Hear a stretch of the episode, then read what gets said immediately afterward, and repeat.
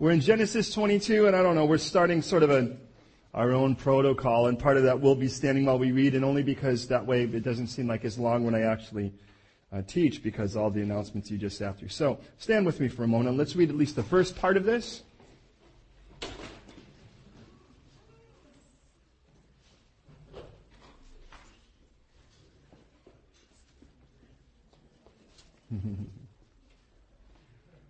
Read along with me, verse 1. Now it came to pass after these things that God tested Abraham. And he said, Here I am. Abraham. He said, Here I am. And he said, Now take now your son, your only son, Isaac, or Yitzchak, whom you love, and go to the land of Moriah, Moriah, and offer him there as a burnt offering on one of the mountains, of which I shall tell you. So Abraham rose early in the morning and saddled his donkey. And he took two of the young men with him and Isaac his son, and he split the wood of the burnt offering. And he arose and he went to the place of which God had told him. Now, then on the third day, Abraham lifted his eyes and he saw the place from afar off. And Abraham said to the young men, uh, Stay here with the donkey. The lad and I will go yonder and worship, and we will come back to you. Abraham took the wood and the burnt offering, and he laid it on Isaac his son. He took the fire in his hand and the knife, and the two of them went together. Now, Isaac said to his father, Abraham his father, My father, he said, Here I am, son. He said, Look, um, here's the fire, and, and here's the wood. But where's the lamb for the burnt offering? And Abraham said, My son, God will provide for himself the lamb, the lamb, the burnt offering. So the two of them went together. You pray with me, please.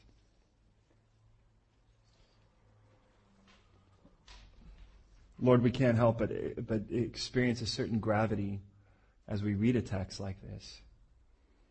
We recognize Abraham's a human being just like us and a man who has waited 25 years and then some for a son. He's waited for a promise to come true. And after that long, and then however long it is between then and the age he is when this chapter transpires, he loves that son. God, you even told us that in this chapter. He loved the son.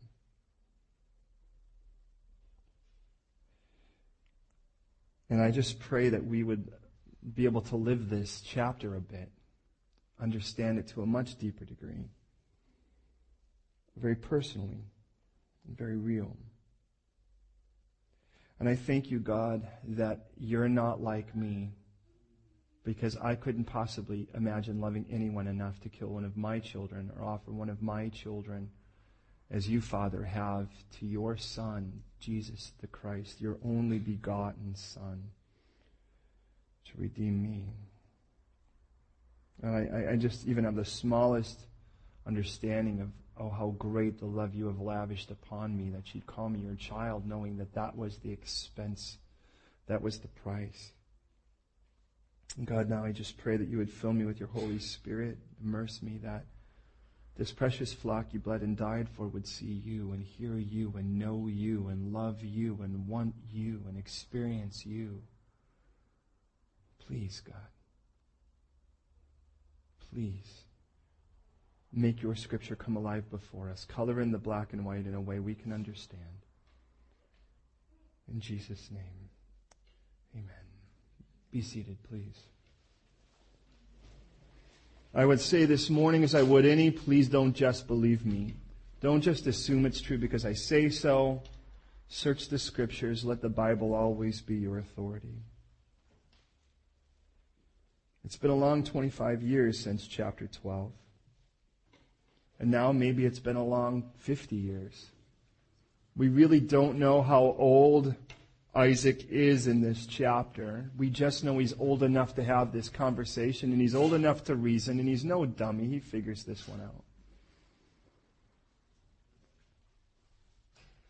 And if you're anything like me, the first time you read this chapter, there's a part of you that just gets nauseous. You think, how can a human being ever possibly even consider killing one of his own children. That is so foreign to me. Well, it isn't. It isn't in a country where, or in a Western culture, where more children have died from abortions than all the wars combined. But I want you to recognize something, and it's something so consistent even with that point. Abraham has now approached his fourth altar. Abraham was called out of Ur of the Chaldeans. That's the Sumerian culture basin, Sumeria, the area of the Persian Gulf. In the Persian Gulf, there were basically four types of idols. He would leave from there and head towards Syria. And in Syria, there are four types of idols. He'll be passing through the area and heading down from there, he will wind up in Canaan, where he's living now in the area of Bathsheba. I'm sorry, of Beersheba. There, there are basically four types of idols. Now, that doesn't mean there aren't more than four idols, but they all fit into four categories quite cleanly. In the Sumerian culture ba- basin, one of the idols is named Ninursag. He's the god of production. He's the god that you pray to and make offerings to if you want babies. But if you really wanted some other provision, for instance, that of your, your grass, your grain, your animals, you'd go to Enki. If you were in a situation where you found yourself in peril, you would sacrifice to Inanna, the god of protection. But like most of the places, the one God that seems to be the most, that gets the most press. And in Scripture, the most. Molech, Milcom, Ashtara, Asherah, Hathor, Chemosh are the gods of pleasure. Now we're all aware these are not real gods. We're all aware that these are idols, and at best, or at clearest, they're demons at best. But in every culture that Abraham is in, there will be these four basic gods. In Canaan, Baal-zebub, Lord of the Flies, is the god of production. You went to Beelzebub if you asked for, after all, the idea of it's flies, and you know, flies seem to replicate pretty quickly, and if you want a baby, why not go to that? You're aware of the fact that they blame Jesus. They tell him that the miracles he actually does were by the power of Beelzebub, according to the Gospel of Luke. If you were looking for provision, it would be Shagar. If you were looking for protection, that's the one you may be most familiar with at least, is Dagon. If you were looking for pleasure, it would be Ishmun. And the reason I say that is, Abraham has been on a journey. He has left these foreign gods, these foreign idols, and Joshua, in the last chapter of Joshua, makes clear the house that Abraham was raised in was an idol worshiping house. With a God that tells him, now leave everything and follow me, I'm going to make you dad. And if I were raised in Ur, I'd say, okay, I get it. You're an Ninursag. I mean, right? That's the one who's speaking. You're the baby giving God. And it's interesting, by verse 7 of chapter 12, you'll find he builds his first altar.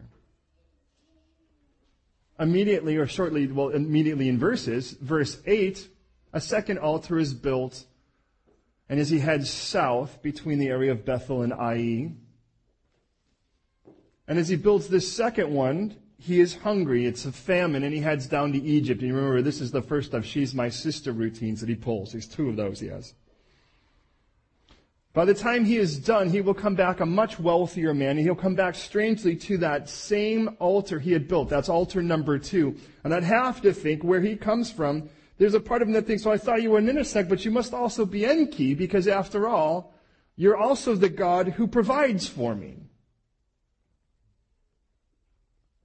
But then after that, he will build a third altar, and right after a third altar, he will have to go and rescue his nephew Lot from the kings you remember in the valley of Sodom. And a part of me, I have to think, wow, wait a minute. You're not just the God of production, of purpose, but you're also the God of provision. But you're not only the God of provision, you're also the God of protection. And after that, God says, look at, I'm Almighty God.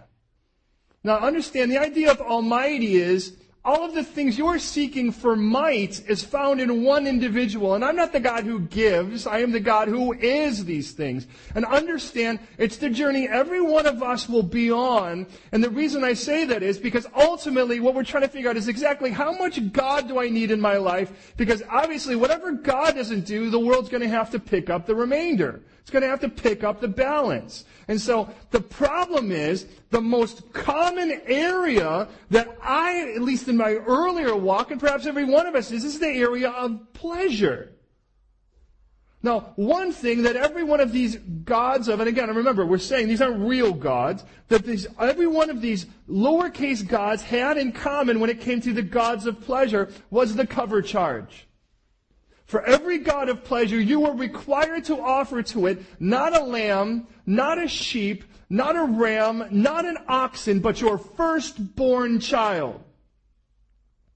As a matter of fact, you will find scripture after scripture where God makes this clear. And for Leviticus 18:21, you shall not let any of your descendants pass through the fire to Molech.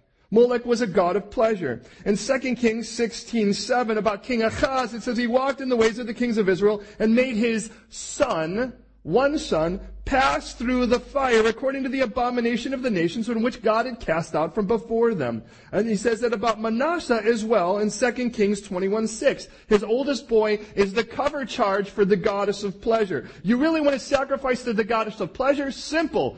Why don't you hand over your babies?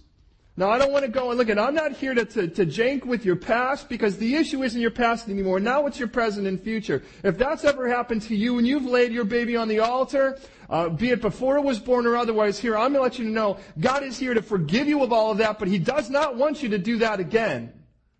He doesn't want you to bear those scars. And understand that has been happening for thousands of years. It's always been the same thing. Offer this up to the God of pleasure. When the, the, Israelites are in battle in 2 Kings chapter 3, they're battling against the Moabites. The king's name is Mesha. And Mesha, we read, he is losing. He says he sacrifices his son as a burnt offering on the wall. That's verse 27, for which causes Israel to get so grossed out by it, the end of their, like, we're not going to fight anymore. I can't do this anymore. As, he, as this guy had sacrificed at that point to Chemosh, the god of pleasure of the um, Moabites. Now, in Sumeria, it was no different. In Sumeria, you're God of pleasure, you sacrificed your oldest boy to. In Syria, it was no different. If you were to sacrifice your boy, you would do it to the God of pleasure. And now he's come down to Canaan. And as he's come down to Canaan, it's the same thing. Now, the reason I say that is, for Abraham to actually have to go with his son, I'd have to say, and I look at all of this, I can't help but think that he probably wished it was Ishmael. But God doesn't play that game. He's been waiting this long for this. The only reason I say that is, is that as this is happening, there's one thing that Abraham has to recognize. That this God is also the God of pleasure. Now, the problem with that is, we've already allowed the world to define that word. We almost feel dirty saying the word pleasure in church. Because it automatically, for many of us, could go to a completely bizarre place that the world is defined instead of what God is, is built. I want you to recognize when God first made man, and I challenge you, don't just believe me, search it on your own. In chapter 2 of the book of Genesis, what we find again is that God made man, and then God made this garden from which man was able to watch God make. And we read it, it was beautiful to the eyes, it was, it was, it was good for food. And then he saw this, and then God actually picked him up and put him in this garden, this beautiful place. And as he put him in this beautiful place, he's now Try some of this. Eat some of this. And what would it be like to not even know that you had taste buds? And then you put that first thing into your mouth, and then you taste a peach for the first time, or whatever, and you go, oh, this is good. Now think about the kind of relationship you have with God at that moment. I mean, you are ascertaining data and you are trying to figure out now, who is this person? I know you made me. I know you gave me life. That's the first things that happen when I open my eyes. You are breathing life into me. And now I watch you go make this thing and you make beautiful stuff. I've concluded that. And you make beautiful stuff for, for me to enjoy. And scripture tells us, by the way, he gives us all things, all good things for us to enjoy. Not to endure, not to tolerate, but to enjoy. And I'd like you to think about this. Who made your eyes? He gave you the ability to see. But when he gave you the ability to see, did you ever realize he also invented color? Now, why did he do that? He invented your ears. It was God who did that. And then he gave them to you. But after he invented your ears, he also invented song. Why did he do that? He invented your nose. And it isn't just to prop up your glasses. So he gave you your nose. And then he put smells on flowers. Why did he do that? He gave you your mouth. Sure, it can speak. It can speak blessings or cursings. That's going to be your choice. But then he invented Thai food. Why did he do that? Because he loves me, Clive. That's why. And he allows my wife to show patience and endurance. Invented your skin. It's a good thing. Great invention, right? Biggest organ on your body. Holds in the rest of you. We could be very thankful for that. Some of us, it does a better job than others. Usually youth tends to show its containment better. The rest of us have to work at it more. But then he invented the touch of a friend. The sound of a giggle. The sound of a giggle.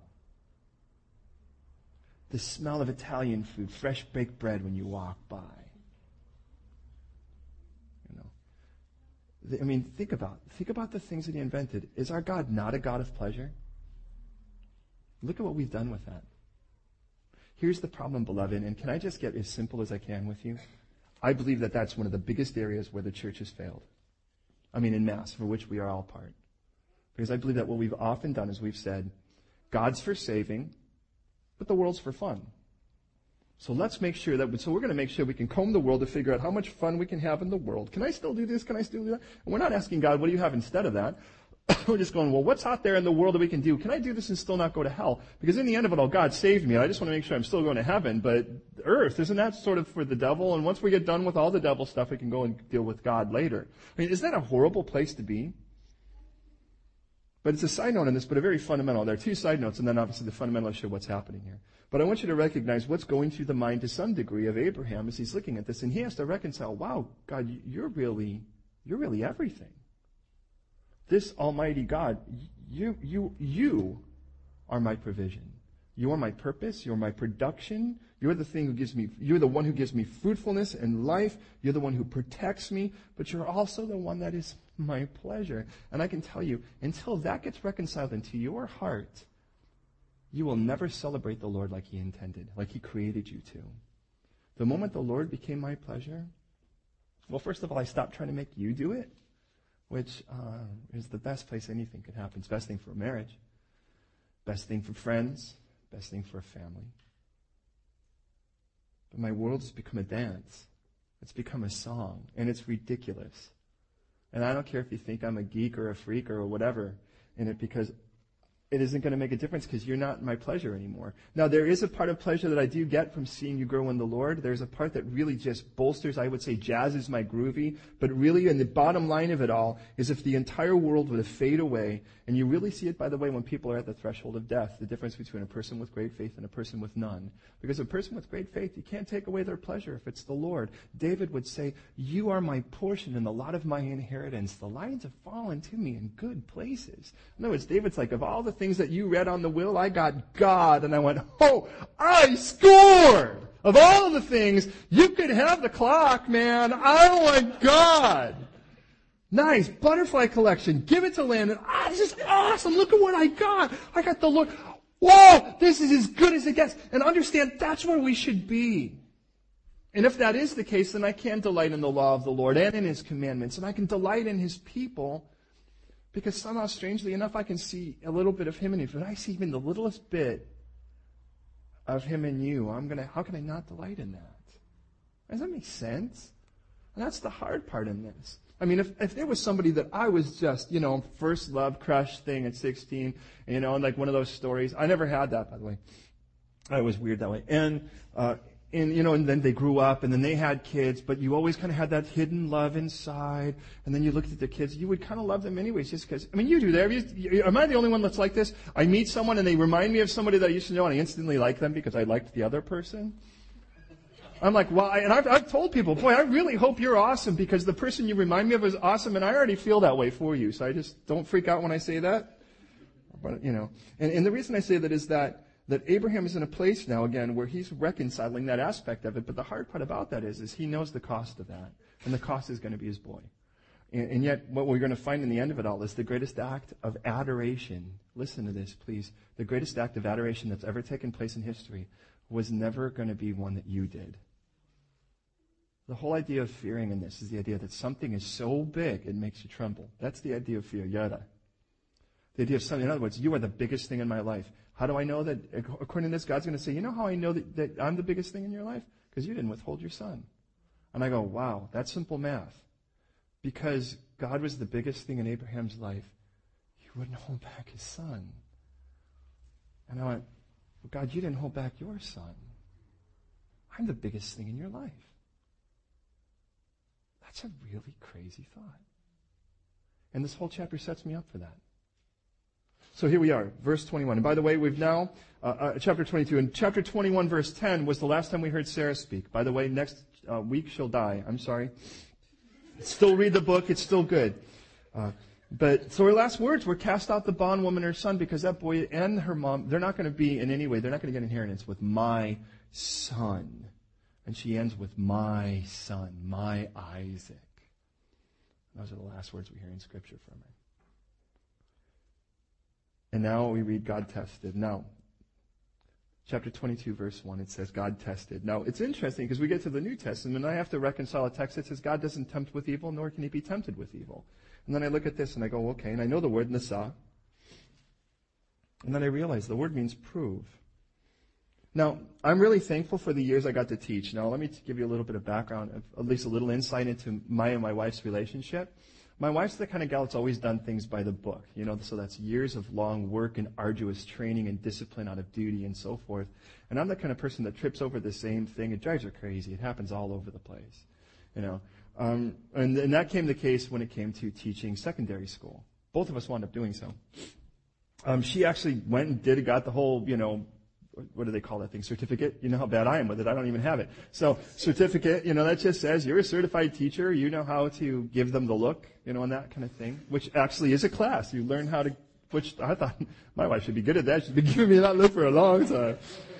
and, and, and on, and, but we were, and she put in all of her sort of CVs everywhere and nobody was interested. You know, it was, it was like right before the beginning of school. And then there was a teacher teaching a worship class at a Christian school um, and, he was just way burnt out. And he said, Hey, I'd really love for you to come in and teach the class. And I'm like, I don't know about that, man. I'm not a high school teacher or any of that. I hated high school when I was in it. Why in the world would I want to go back now? And, and he said, well, you know, give it a shot. It's about worship. And, you know, these kids could really use, use that. And so, uh, my wife came. She's like, well, I've just got to see how you work this one. you know, and we went in there and I asked them, so what's worship? And they, no one knew. They all scratched their head. And I said, put down your instruments. We're having a Bible study. And strangely, from all of that, through a series of other events, basically of that like, next thing I know, we were both basically working at the school. But I remember, and the only reason I say that is that I remember what it was like every time I'd give a test. I was the biggest cheerleader. I mean, kids could walk in while I was grading them, and I'm like, oh, come on, man, come on, you got to at least get a B. Come on. I wouldn't fudge anything, but I would really want to. I'm like, please get this right, please get this right. And it's like the idea that, like, I didn't want to give something. I, and then there are some teachers, not that my wife's like this, but there are some teachers, you know, they'll go, just so you know, before we start the class, most of you will fail it. And then they smile, and you think, wow, this guy really shouldn't have tenure. Uh, but there are other people that's like, look at, I really, really want you to pass this. Well, there's a difference between setting you up to fail and setting you up to prove you, and that's the word that's here. The idea of it is that God actually knows what test to give you that He knows you're going to pass. Now, understand, God already knows, so it isn't like He has to get a test and go, oh, well, I'm really glad we, I figured that out. God already knew it before He started, but He really wants to put you in a place where you can actually win. See, we read in scripture, God's actually really strange because he's actually trying to catch you doing something right. Are you aware of that? It tells us, by the way, the eyes of the Lord seek, by the way, to show himself strong to those whose hearts are his. He really wants to do that, but understand it also says that the Lord is, or the Father is seeking those who will worship him in spirit and in truth. It doesn't say he's seeking us to do something wrong, because what kind of sport would that be? How hard would that be for God to catch you doing something wrong? It's like, you know, I mean, it's like Shantae and, and her sister are like racing and they're like standing next to something. The first one to touch the switch, all right, I win. You know, and it's like, guys like, okay, let's, uh, with these like Angel and he's like, Michael, first one to see someone have a bad thought, go, I win, okay. You know, I mean, how hard is that? But he's catching, he wants to catch you doing something right. And interesting, even in scripture it says that God, actually, hear me on this, please listen, that God, we read, will actually bring to light the hidden things of darkness and even expose our secrets. Now, that should pretty much give you some kind of indigestion just thinking about it. But then it says that each man's praise would be from God. And that's the really weirdest thing of it all, that God actually wants to shine light on dark places so he could say something nice about you. And I think, well, then you really don't want to shine it there, because that's, you're not going to find a lot in that corner. Can I, can I lead you to someplace else where I thought I did something right? And, and, and yet here is God, and, and here's the idea that God knows that Abraham's going to come out of this thing right. And he picked the test site. That's pretty evident from this. And he picked the test. Now, what's amazing is you could be in a test right now, and you could be like, God, I really am not enjoying this. I, there's nowhere, could you, let's be honest, there's nowhere when a man's going to enjoy this test. But God's going to put you in test, to be honest, right at the very extreme of who in the world you are. To be honest, He really wants to prove you. He wants to, He's like, you know, do you ever have those times where you're like, you know what, God, I just don't, I don't even feel I don't even feel like a Christian right now. I don't feel like we're really close or whatever. And God's like, well, I'm going to put you in a test. You're like, wow, that's, that really brings me great comfort. God's like, no, actually, I'm going to show you the kind of Christian you really are. And sometimes, believe it or not, that's a good thing. There are times where the Lord will put you in something and you come out and you're like, whoa, I think I passed that one. Now there's somewhere the Lord will put you in it and you'll fail and say, this is what you to know. You failed at this time because I'm going to put you in it again later and you're going to see how much you've grown. In this case, God is putting Abraham in a test, let's be honest, that he passes. And it's the hardest test that any one of us would ever have to go through. So he says Abraham, he says, Here I am. He says, Now take your son, your only son. Well, what about this other guy? Whatever happened to Ishmael? Wasn't that his son? Now understand, God recognized him as a human being. He even recognized him as, in one way or another, some form of lineage from Abraham, but he didn't recognize him as a son, and the reason was it was a work of the flesh. And please understand that no matter what you want to do in your flesh, God, God isn't going to give you credit for that. If you're like, God, look at all this great stuff, and, and it's especially right now in a season where there's a handful of movies coming out where it's sort of the ends justify the means. We can kill and shoot and do this and steal and whatever we have to do, but in the end of it all, if we do something nice out of it, it's going to be okay. And God says, no, no, no, no. If it's done in the flesh, I'm not going to recognize it. You need to trust me. So, what's interesting in this, and you're probably aware of this, some of you, that in verse 2, it's the first time in all of Scripture God actually introduced the word achav, or as you would know it, love. Now, I'd like you to think about all the things that have happened before this point. You have Adam and Eve. You have God and Adam. You have Adam and Eve. No mention of love, the word love. Ah, oh, that's interesting. You have Noah and his wife. No mention of love. You have this person Enoch who walked with God and then was no more. No mention of love. You have Abraham who was called out of his family, takes, goes with dad and Lot. No mention of love yet. They go and they head down, they head down into Egypt, you know, and ultimately he's like, hey, that was not your, that's not your sister, that's your wife. You know, I don't know what you kind of thing you're kind of pulling. No mention of love. Nothing. And here is the first time in all of scripture God's going to say, now, you never forget the first, and here it is right here. God's like, look at, if there's one place where I'm going to tell you what love really is, Wow, I don't read Vivaldi, I don't read chocolate flowing through the streets or the doves being released or anybody singing an aria and then dying. Uh, I don't see anything Shakespearean in any of this. What I see in this was a father that has to do the most awful thing in the universe, offer his son, and God says, no, that's love.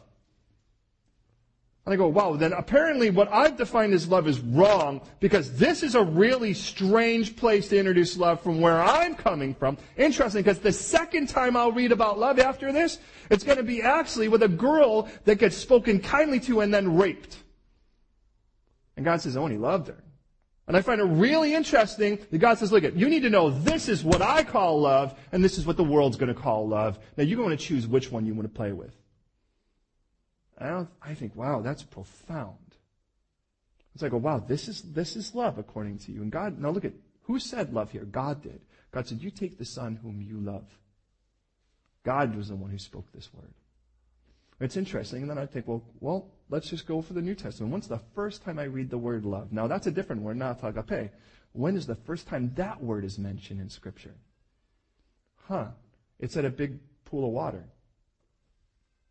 When a voice comes from heaven and he says, This is my beloved Son. Don't you find it interesting in both cases? In both books, God chooses to introduce the word love with his Son. I don't think that, that that's any form of coincidence, do you? Well, moving from that, he says, Now I want you to take that son whom you love, and I want you to go to the land of Moriah. Could you say Moriah? The Moriah means seen, observed, or chosen by God. So this is God's specific place, Moriah. Do you realize, by the way, for what it's worth, that word's only mentioned twice in Scripture? No. Remember that. And may, may God give me the clarity to go back to it because it's fundamental. And I want you to offer him as an olah. Olah is your burnt offering on the mountain, which I'm going to tell you. Now, wait a minute. On one of the mountains, this is an area where there are mountains. This is an area where, of those, it's not just one, but there's a few, this area, and there's going to be one specific place that God says, on this one specific place, on this one specific mountain, I want you to make this offering. I'm going to be very specific about where I want this done. Now, where do you do an offering like this? You're going to do it at the highest place. That's going to be evident. Strange as that is, do you know most places that are really high, one of three things happens. Either there is a flat plain, or it's rounded, or there's a point. That's just sort of general geography, right? Well, you can't do it where there's a point, which is interesting because this particular mountain didn't have a point. It had a rounded edge to it, a place where this sacrifice will take place. And I'll point out why in a moment. Verse 3, it tells us, Then Abraham rose early in the morning and he saddled his donkey. Now, in other words, it means he's got a burden. Actually, two burdens are coming out of that camp. There's a burden that's being laid upon that donkey, and that, that burden's a burden bearer. On, on a burden bearer, the donkey. But then there's another burden. That's a burden that's being carried on the father's heart. The burden of having to lose his son. And I'd rather be the donkey at this moment. How about you? And he took with him two young men. Why two young men? You're probably aware of it from Deuteronomy 17 and 19. It tells us that by the mouth of two witnesses a matter is established. So we have two witnesses. And he takes his son. And it says, and he split the wood for the burnt offering. The father does this. So in other words, the father is the one who's actually preparing it all. He prepared everything. And they arose and they went to the place that God had told them. Now, they're actually in Beersheba, so they have quite a distance to go because they're going from Beersheba, basically. This Mount Moriah is going to be in Jerusalem. And I'll point that out in a moment. Then, on the third day, that tells us how long the journey is, right? For three days now, this boy's been as good as dead in the eyes of his father. Abraham looks and he uh, looks, uh, lifts his eyes and then he sees afar off. Abraham said to his young men now, Stay here with the donkey. The lad and I will go yonder. Now, it's important the reason that this word lad because lad speaks of somebody normally between the, basically he's old enough to be constituted a man, so that makes him normally older than 20, but it makes him normally older than an, a middle-aged guy, which is going to be, dare I say, somewhere about 40. So that puts him somewhere between 20 and 40. Which means, by the way, that this boy has been raised for at least 20 years. Many would say he's about 30, but just the same, it doesn't say. But three days his son's been as good as, as dead. The witnesses are now going to sit with the old burden bearer. Do you see that? Because the donkey's going to have to wait with him.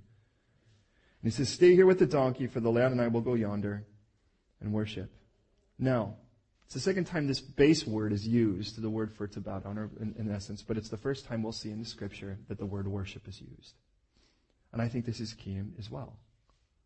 Because the biggest act of worship is a father offering his son, and I think that's a really strange thing. And so he says, okay, we're going to go over there and worship, and we will come back to you. Now, either that is a lie, or he's speaking in faith. I mean, he knows he has to kill his son. So imagine, here you are, you walking, and I'm walking with two people that are my servants. These are people that I know well. They've been in my house somewhere. I'm with Luke and Landon. And I'm walking, and I'm there with my child. And I just, I'm sorry, I can't go farther. I can't even, I can't even develop this image in my own head the moment I put my own child in this because I would let you go to hell. I'm sorry. Aren't you thankful I'm not God? I, I, there's no way. There's no way I could imagine handing over my child like the Father in heaven did to his son. Now, I don't have a son, and, but I have daughters. And, and, and I look at this and I think, how in the world? How could anybody? Nonetheless, I'd have to look at Landon, I'd have to look at Luke and go, we're coming back. I don't know whether I would delude myself to comfort myself or I would have. But then I read Hebrews 11, 17 and listen to this. By faith, Abraham, when he was tested, offered up Isaac. And he who received the promises offered up his only begotten son, of whom it was said, Isaac and your seed shall be called, concluding that God was even able to raise him up from the dead. I mean, there's a part of you that go, no, wait a minute. You've ever had a point where some circumstance, even it sounds like even the voice of God seems to clash with his promises? And I go, no, and you go, there is just no way in my small mind I can reconcile what you just said to the promise you've already given me. Those two things don't make, there's, I can't put these. How in the world am I going to kill my kid and I'm going to be the father of many nations? Now, he doesn't even know that we could read chapter 24. He has actually some other ladies he's going to, after Sarah dies, the guy kind of turns into a swinger. And he has, six, he has a six pack of kids after that. And I just think, how in the world? Because I don't know how old he is at this point. But I'm thinking, okay. But he's looking and it's like, God's like, but then he, but God said, this is the one, this son, this son from this wife, this is the one that's going to, that the whole world's going to be changed because of this. And God says, no, go kill him. And you think, now that just, there's just no possible way. My only options are either you're going to have to raise this guy from the dead, or maybe I could die on the way up, or, I mean, think about when you try to logic that out. I mean, which one of you would just go, oh yeah, okay, I'm sure this will probably all work out. You know, where's a knife? And I mean, what, I mean, how could you be so flippant, you know? But could you imagine staring two servants in the face? I mean, people that have seen you as a decent man. You've sought to represent yourself accurately to your household. You've loved this kid. God even makes that clear. And going to say, hey, we're to, we're to be right back. We're to go up there and, and, and worship. I'm like, all right. Now we've got this word worship. Well, what does that mean? And inside, I either know I, and I would, you ever have this moment where I'm just like staring at someone going, I, I don't, I don't know how this is going to work. I just know it is. And, and there are times where I've, I've stared at someone in the face going, I, I don't, I don't know how you're going to get through this, but I know you will. And I don't know how God's going to fulfill this promise, but I know he, I know He's good. And so and then to me, as, as what would be called a worship leader, although the term is never used in Scripture, of all, the, of all of the Bible, this is my favorite verses because of what Isaac says. By the way, the first words, look at the Scripture. You tell me, what are the first words that Isaac says? First two words. My father. Did you get that? He shows up on stage for the first time. The first thing that he says in Script is, Dad, my father. So Abraham took the burden off of the burden bearer and he places it on his son. Have you noticed that? That's verse 6. He took the wood of the burnt offering and he laid it on Isaac his son. And he took the fire in his hand and the knife. And the two of them went together because this is something only the father and son can do. This is not something where a lot of people need to be involved. This has to be resolved between two people, a father and his son. And Isaac speaks to Abraham, his father, and he says, My father. And he says, Here I am, son, which tells us that all the time God says, Abraham, and he says, Here I am. It isn't like God's like, Abraham, where are you? He's like, I'm right here. Stop looking. Because these two are walking next to each other, and, and Isaac says, Dad, and he goes, I'm, I'm here. And, and, I mean, obviously, unless they're really walking far away from each other, it's. I, I mean, what, could you imagine walking up that hill? You've, you've got a you've got a fire in one hand. You know you're going to put on your kid. You've got a knife in the other, and you're going to sink into your son and you're walking in there, and, and, and, just for him to look at you and say, Dad, at that moment would just, I, I would want to stab myself. I, I, don't know. I, am serious. I don't know how I, I, I could look at one of my children and go, Daddy, and go, ah, oh, yes, yes, son. And he's not me. He says, all right, look, Dad. And look at what he says. Look, um, here's the fire and here's the wood. Where, where's the lamb? Uh, for what it's worth, it's the first time we read the word lamb in Scripture, too. The word is seh in the Hebrew. And I really find that really fascinating. Ephos, like Ephos, where's this, where's the lamb? It's interesting if you get to the New Testament. Well, let me just say this. As far as this lamb, the next time I'm going to see a lamb is one that's going to be slaughtered to set the people free in chapter, chapter 12 of Exodus. And then I'm going to wind up seeing it next in Leviticus where that lamb is going to be sacrificed for, um, for the sin offering and for the offense offering, the trespass offering.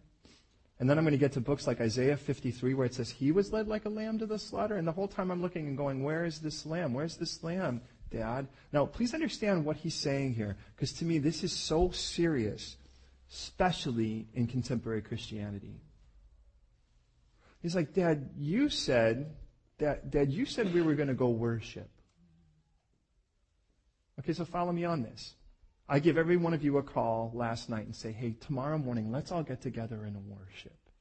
And you're like, all right, cool, let's do it. So we get together. When do you walk out of here saying we worshiped? What happened to you? Was it an experience?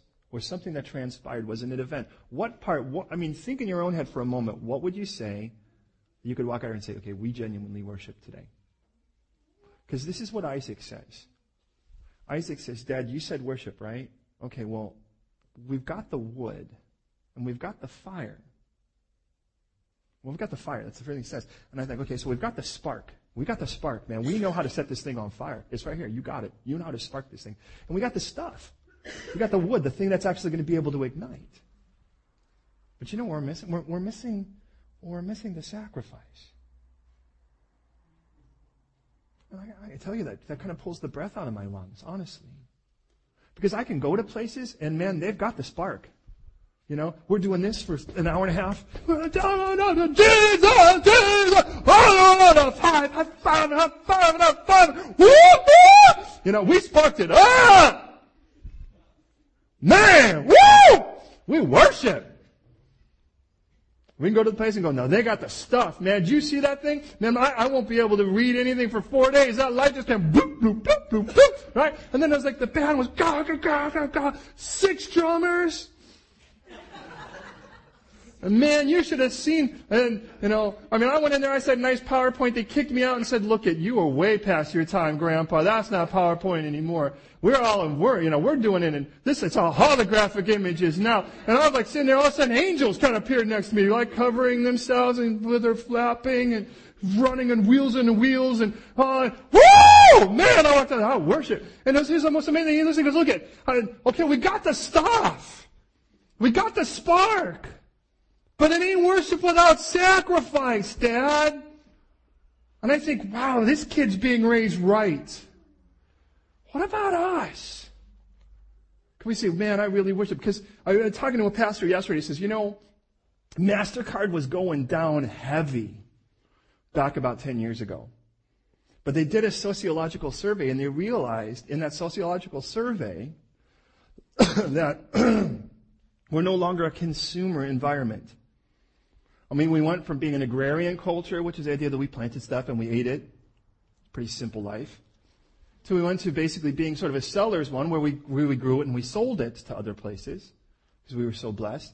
To a consumer one, which is basically now we actually have to buy stuff from everywhere else, but you can only do that for so long. And then we became the experience culture. And it's like the idea of it now is when we don't go to, well, I don't want to pick on any particular place, but some people might want to go someplace where you could get coffee that's kind of cost you a couple bucks from the stars and uh, in all of that, you know. But they'll say they'll tell you most of those people don't go there for the coffee; they go there for the experience because you know you're. And matter of fact, did a really big deal on the, you know where to get the decor. Do you know where they got all that decor from? Pubs, pubs in the UK. They went, you know, this is where people congregate. Let's try to make it look like a pub. No, like, because that's the experience. So what did MasterCard do? They said, well, we need to come up with something like that. So what are we going to come up with? Do you remember? This is the idea of it. Landon singing a song worth, oh, I don't know, 5,000 pounds. Landon's microphone. Not much. but being serenaded by Landon. Priceless. Right? Do you realize what they did? As they took, you know, You know, they took your daughter's ballet shoes, 30 pounds, 60 pounds, wherever you buy them. All right. Your daughter's, you know, dance lessons, way too much. Seeing your daughter perform on stage, priceless. And it shot MasterCard back up and as a competitor. See, what they did is they re engaged you as the experience culture because they brought you back into the experience. And you can experience that by going into debt with MasterCard. All right. Now, why do I say that? Because how do we look at that at church? Oh, hearing the word, yeah, that's going to cost me probably an hour. An hour? What kind of church is this? Oh, but the experience. If I can get you all to levitate, uh, if we can actually get out like 750, you know, like meter speakers and we put them under the floor so when we start to sing, everything vibrates a little bit.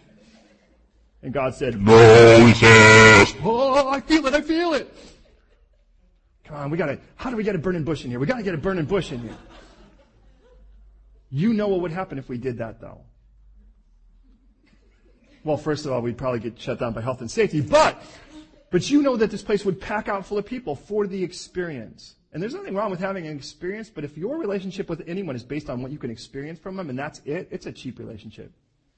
The guy meets a girl and he says, I just can't wait to experience all kinds of things from you, slap him and walk away. So there's your first experience and your last. But can we do that to God? Can we go to God and say, all right, God, I just, you know, I'm so excited about all the experiences you're going to give me. And I expect some tingles, and I've got like written a list. And today I'm thinking probably tingles, a little bit of warmth would be kind of nice. Touch my heart, make me laugh a couple of times, and cry, but not in front of anyone. And then let me walk out feeling changed and holy and clean. Okay? Can you tick all these boxes when we're done with this time? And God's like, you know, He may do that, but if the bottom line is if that's all you're kind of getting out of this, and this is what Isaac's saying. Let's not call it worship then if it is who are we worshiping. Was all about what I can get. And I just love that Isaac just nails this. He looks and he goes, so exactly what, what exactly are we doing here? Now, what would it be like to be Abraham and you just got called out by your son that says, dad, the thing we're kind of missing is the sacrifice. And how, could you as a dad look and go, oh no, no, no, he's here. It's here. Could you do that? but the words he says are the most profound, of course. God will provide himself. Or for himself. I mean, in the, in the Hebrew, uh, for what it's worth. Elohim yara. Hasa. Aseh. I'm sorry, because that's the lamb. God will provide himself a lamb. And so I start looking for that lamb. And apparently that was enough until we get to verse 8. God will provide that son. So the two of them went together. And then verse 9, it says, They came to the place in which God had told him, and Abraham built the altar there and placed the wood in order. And up to this point, I was still thinking, right, if I was Isaac, all right, everything's just like I said, Dad's still missing something. And then says, and then he bound his son. Now, he's over 100. I mean, it's, it's simple math. However old Isaac is, you put a 1 before it, and that's it, right? He's 27, dad's 127. That's kind of however old he is. Now, anyone think that if you add, a, you add a 1 to your age, you can't take on a guy that age? I don't care how old you are. There has to be some form of submission in this. I mean, do you ever try to tie up anything that's living? If not, don't confess it to me. I, I don't want to know. Take it to the Lord the kicking and screaming and yelling or whatever the stuff hypothetically. I mean, imagine how tough that would be for a grown boy. You know, it's like, sit still while I tell you because I'm about to slay you. Which one of you thinks, oh, perfect, all right, awesome. It's going to be a different kind of day, Dad. It's, and, and I just, and I, the reason I say that is I look at this and I think, what in the world? And, he, and, he, and then he lays him down and he lifts up the knife. Abraham stretched out his hand to slay it with the knife to slay his son. So the son is bound, he's placed on the wood, and he's there after three days of being good as dead. And then we read this. And the angel of the Lord called out to him from heaven. and He said, Abraham. He said, Here I am. Remember, his name means father of multitudes. That's a really interesting name throughout this whole chapter. And he says, Don't lay a hand on the lad. And I, and I imagine at that point, I imagine if there you are, you're Isaac, and you're laying there as the altar, and the, and the angel says, Abraham, and he's like, here I am. He's like, here he is! like, oh, here he is, over there. Dad, you heard that, right? Dad, you heard that. Don't lay a hand on the son. You got that, right, Dad? Don't lay a hand on him. And then he says, because I know you fear me now, because you've not withheld your son. And well, again, fear, yade. The idea of that you would, that you're the most important thing. You're the biggest, I'm the biggest thing to you. And I know that I'm the biggest thing to you. And now you know that I'm the biggest thing to you because you actually proved it by giving up that which would have cost the most. And I realized, I've heard someone say that sacrifice, I'm sorry, that worship is in its best and clearest and purest sense extreme obedience. And I look at this and I think, when was the last time I could, uh, that God would say I worshiped him? I'm not talking about the last time I said I worshiped God. I'm, When was the last time that God would say, oh, you really worshiped me? Because pretty much, I'm pretty much banking on the fact that it's probably nothing that I probably thought was a great experience, a fun experience, a rewarding experience. It was probably something that I had to do that really hurt. And, and God's like, now you worshiped me. And I'm like, I thought worship was supposed to be like this kind of semi euphoric, intoxicating, something slightly less than aerobic, amazing conjoinality of experiences. God's like, no, it's actually when you get something carved off of you that you actually didn't ask to have removed. And I think, ow. I was told yesterday, a friend of mine, that the word decide, I don't know if you're aware of this, the word decide is a Latin word apparently. Went and checked it out just to make sure. And it means to cut. I think that's a really interesting thing that a real decision is, to, is the idea that you, are cutting yourself off of other options at a moment like that. And I, I just can't help to think about David. And the reason I say this, I'm going to go back to this place and then we'll get back to the, well, let's get to this point first and then we'll, we'll get to that. Is that when David actually is going to build this particular, um, when he's going to take this particular spot that he's going to build the temple, actually he's going to bequeath it to his son to build. And the man, Mora, by the way, says, you know, well, why, don't, why, why don't you, uh, uh, why don't you, why don't you just take it for free? I mean, you're the king, for goodness sakes. You could just take it. And he's like, look at, I will not give to God anything that costs me nothing. And that verse, I don't know, I still feel that like heartburn. Sincerely, because there's a part of me that thinks, how many things have I given to God and tried to make it sound like anything and it cost me nothing at all? And yet tried to make it like it was something amazing. So what happens? He says, Here I am. He says, Don't lay your hand on the lad. I know that you fear me. And then it says, Abraham, verse 13, lifted his eyes. The last time he lifted his eyes, he saw the place he was going to kill his son. The highest point, by the way, um, the highest flat point or rounded point where he could do so. And he says, Behold, there was a ram. Could you say the word ayil? Now, can you say the word seh? Seh is the word for lamb. First time mentioned in scripture right here when he says, Where's the seh, Dad? Where's the seh? And he says, God will provide the seh himself for that offering. And he goes, no. And what we read is that Abram looks and he lifts his eyes and what does he see? He sees an ayil. Now those words even remotely sound the same to you. Seh, ayil. They shouldn't because they're different words. And I love the fact that one thing that God does in regards to the Hebraic way of teaching is he puts you on a quest. He puts you in a place and you're like, wow, something's missing here. He said God was going to provide it. Well, well, oh yeah, that's kind of fancy footwork, Pastor Tony. I know what it says here. I mean, ram, lamb, who really cares about the difference? Well, let me just show you what it says. It was caught in the thicket by its horn, so Abraham went and he said, let's kill this instead, for which I'm sure Isaac said, I'm with you, Dad. And so it says he lifted up his burnt offering as his son. It says um, instead of his son. And then Abraham called the name of the place. Boy, did God provide today. No, that's not what it's called. What is it called? The Lord will provide. Now, I kind of get the idea that Abraham didn't think that that seh was found, because if that seh was found, it would have said God provided. But it's not in the past tense, it's in the future tense. God has yet to provide. And you go, well, maybe that's just someone with a problem with translation. Well, look what it says. As it is said to this day, on the mount of the Lord it shall be provided. You can't get much more clear than that. He's about to kill his son, but remember, he says God will provide the lamb himself. And he's like, well, I don't know. Hey, let's kill this ram instead. Awesome. What are we going to call this place? God's still going to provide. Now, here's the most amazing thing. If you can actually flip there for what it's worth, I would like you to go to Second Chronicles chapter 3. Now, if that's new to you, that's totally understandable. But if you just keep going to the right, you're going to find the Samuels, the Kings, and the Chronicles after you get through the first five books and Joshua, Judges, Ruth. So, when you get to Second Chronicles chapter 3, I don't want you to trust me on this. I want you to read it for yourself.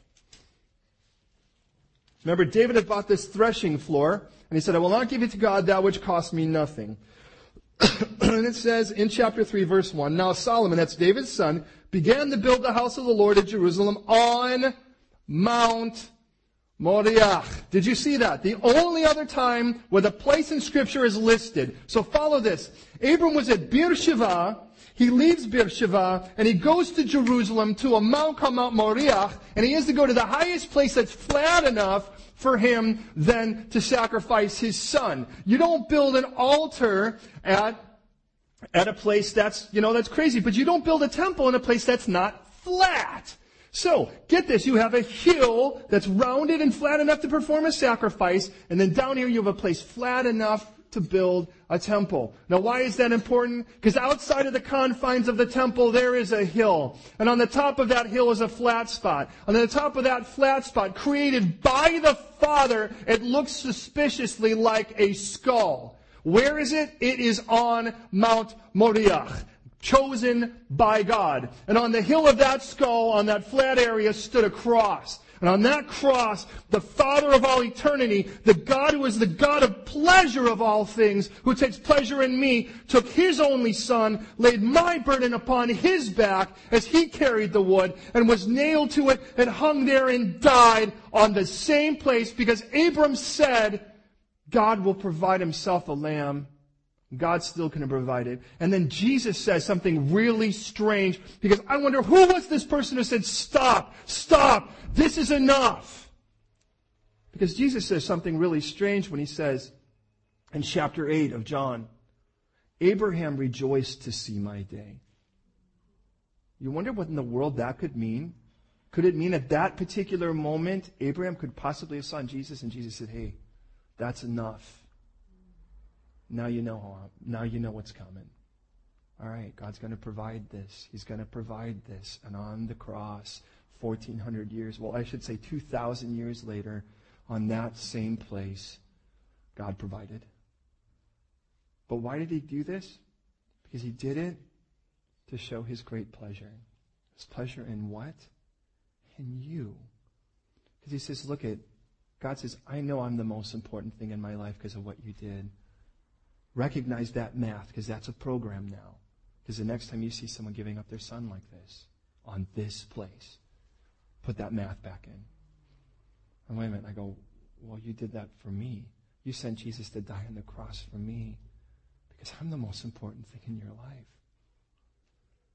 And I realize that's the whole point of this. Abram will walk out of there knowing you are the God of pleasure too. You're the God of everything. I don't need to go anywhere but you. You're my one stop for every God need. And you're living, and you talk to me, and you. But you can. But this is going to happen for me. And he says, then look at. By myself I've sworn, says the Lord, verse 15, verse 16. The angel of the Lord calls again a second time, and he says, because you've not withhold your only son. I'll bless you. Blessing, I will bless you. Multiplying, I will multiply you, your descendants. You'll be as the stars. And there was all those promises. Now you see how it's all going to come to pass. Maybe you don't right now know in the heat of what you're in how in the world God's going to work this out, but I guarantee you He will. And I don't even have to figure it out. And you can come and say, Pastor Tony, explain this to me. And I'm going to look I can't, but I can tell you this. He's good. I'm sure of that. And He's going to make this work. I don't know how, but it's not for me to know. Sometimes I'll figure it out. Sometimes I'll just, and you ever do something, you go, God, I want to know the one reason why you're doing something. As if God ever did anything for one reason. Do you really think that? Oh God, if you could just tell me the one reason why you did this, God's like, look, I've got a whole bunch of reasons. And if I told you what they all were, your, your eyes would pop out of your head because there would be no more space for your brain. It says, look at all the nations of the earth shall be blessed. Can you remember when we started this whole thing? I said this, and what God does is He takes them back to the beginning when He called them in the first place. I'm going to make you a blessing. The whole world's going to be changed. I haven't stopped that. I mean, we may be 50 years ago or more, but I haven't changed my mind. I've not, I've not moved the letter of it. I've not gone, you know, we took a vote and we decided, let's do something new. I knew from the beginning how we were going to do this. You just haven't. You are what to discover it because you've obeyed my voice. Abraham returned to his young man now and gone, we're both back, aren't we? And the guys, you could see almost the other two guys going, yeah, yeah, so what did I miss? You could say, don't say anything, Isaac, you're grounded. Dad almost killed me up on the mountain. Yeah, yeah, yeah. It was pretty rough. No, no, I'm serious. Dad almost killed me on the mountain. So we returned, they rose together, and they went back where they came from, Beersheba. Last four verses. And you're like, why does he even throw this in now? It came to pass after these things that it was told Abraham, hey, Milcah has borne children to your brother, Nahor. Snorter, remember that? And, uh, they're got to be cute kids. So Huz is firstborn. So we got Huz and Buzz and Kemuel. I just, I tend to think they were in Tennessee. Huz and Buz and Kemuel. The father of Aram. That's, by the way, Syrians. Chesed, Chatzon, Pildash, Yidlaf, and Bethuel. And you go, oh yeah, Bethuel, by the way, he had this, um, had this cute little girl named Rebecca. These eight, Milcah bore to Nahor, Abraham's brother and his concubine whose name was Elimah also bore Tacha, I'm sorry, Tibah, Gacham, Tachash, and then my favorite, Ma'aka, which means oppression. Who names their child oppression? Apparently his concubine. Why? Why does he put this here? Because you need to recognize from the moment that this boy heads down the mountain, the focus moves from the son that was offered on the mountain to the bride. And that's where we're going to go. It's all now focusing on the bride. Because that's what's next, is getting the bride to this groom. You realize that's the whole point of this? Now look at as we go to prayer. We've gone through one chapter in Scripture, but to be honest, I felt like I went through the entire Bible with you. This whole Bible is a love story, and this whole love story is about one thing. It's about a God who's so obsessively, undeniably, and irreversibly in love with you that he would give up everything to get you. And unfortunately, that was our price tag because someone had to die for our sins. And, and God says, You can die for your sins, but I don't want that. I so love you, I don't want that. I would rather my son die for you and raise from the dead so that actually all your guilt can be paid for. Have you said yes to that gift? Because if you haven't, this whole thing that God had been setting up, this amazing drama that God has been setting up, is for one specific thing, and that was to get you back to the cross to say yes. And if you have said yes, let me ask you, how precious do you think you are in His sight? Do you think somehow you're a second class anything to God? when this is what he was willing to go through for you? How much more precious? What would God have to do to make it any more precious? If he wrote your name in the sky, it would be less precious. I could hire someone to try to write your name in the sky with a plane, but I wouldn't give up my child for you. Which one of those things means more to you? And as we go to prayer, I'm just praying that God would cause us one more time to fall in love with Him the way we should. Would you pray with me? Lord, for all the things that you've laid out in this text, for the Lamb. And I think the first, as the first time is mentioned here, that God will provide himself a lamb, Father, and then the first time in the New Testament where we read, Behold the Lamb of God who takes away the sins of the world. If I couldn't put those two things together, I'm missing something. And we get to the end of the book, and in the book of Revelation, it's the Lamb slaughtered before the foundation of the world. The Lamb that's slaughtered, and I think, well, you've always had this in mind. God, I just pray right now for every one of us. Lord, I pray for every Christian here that you, that you unclean up the cross and you stop making it old news. You don't allow it to be something that we just sort of kind of know. Lord, but rather would you please, please today, please today change that and give us a fresh appreciation for the horrible price you had to pay to get me. You had to pay to get us. And I thank you that you would love me this much.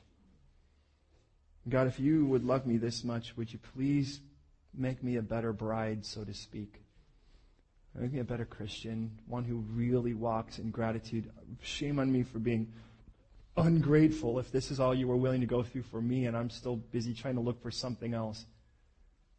God, I just pray that you remove from us, Lord, a lust for the temporary and foolish in comparison to the great gift you've offered.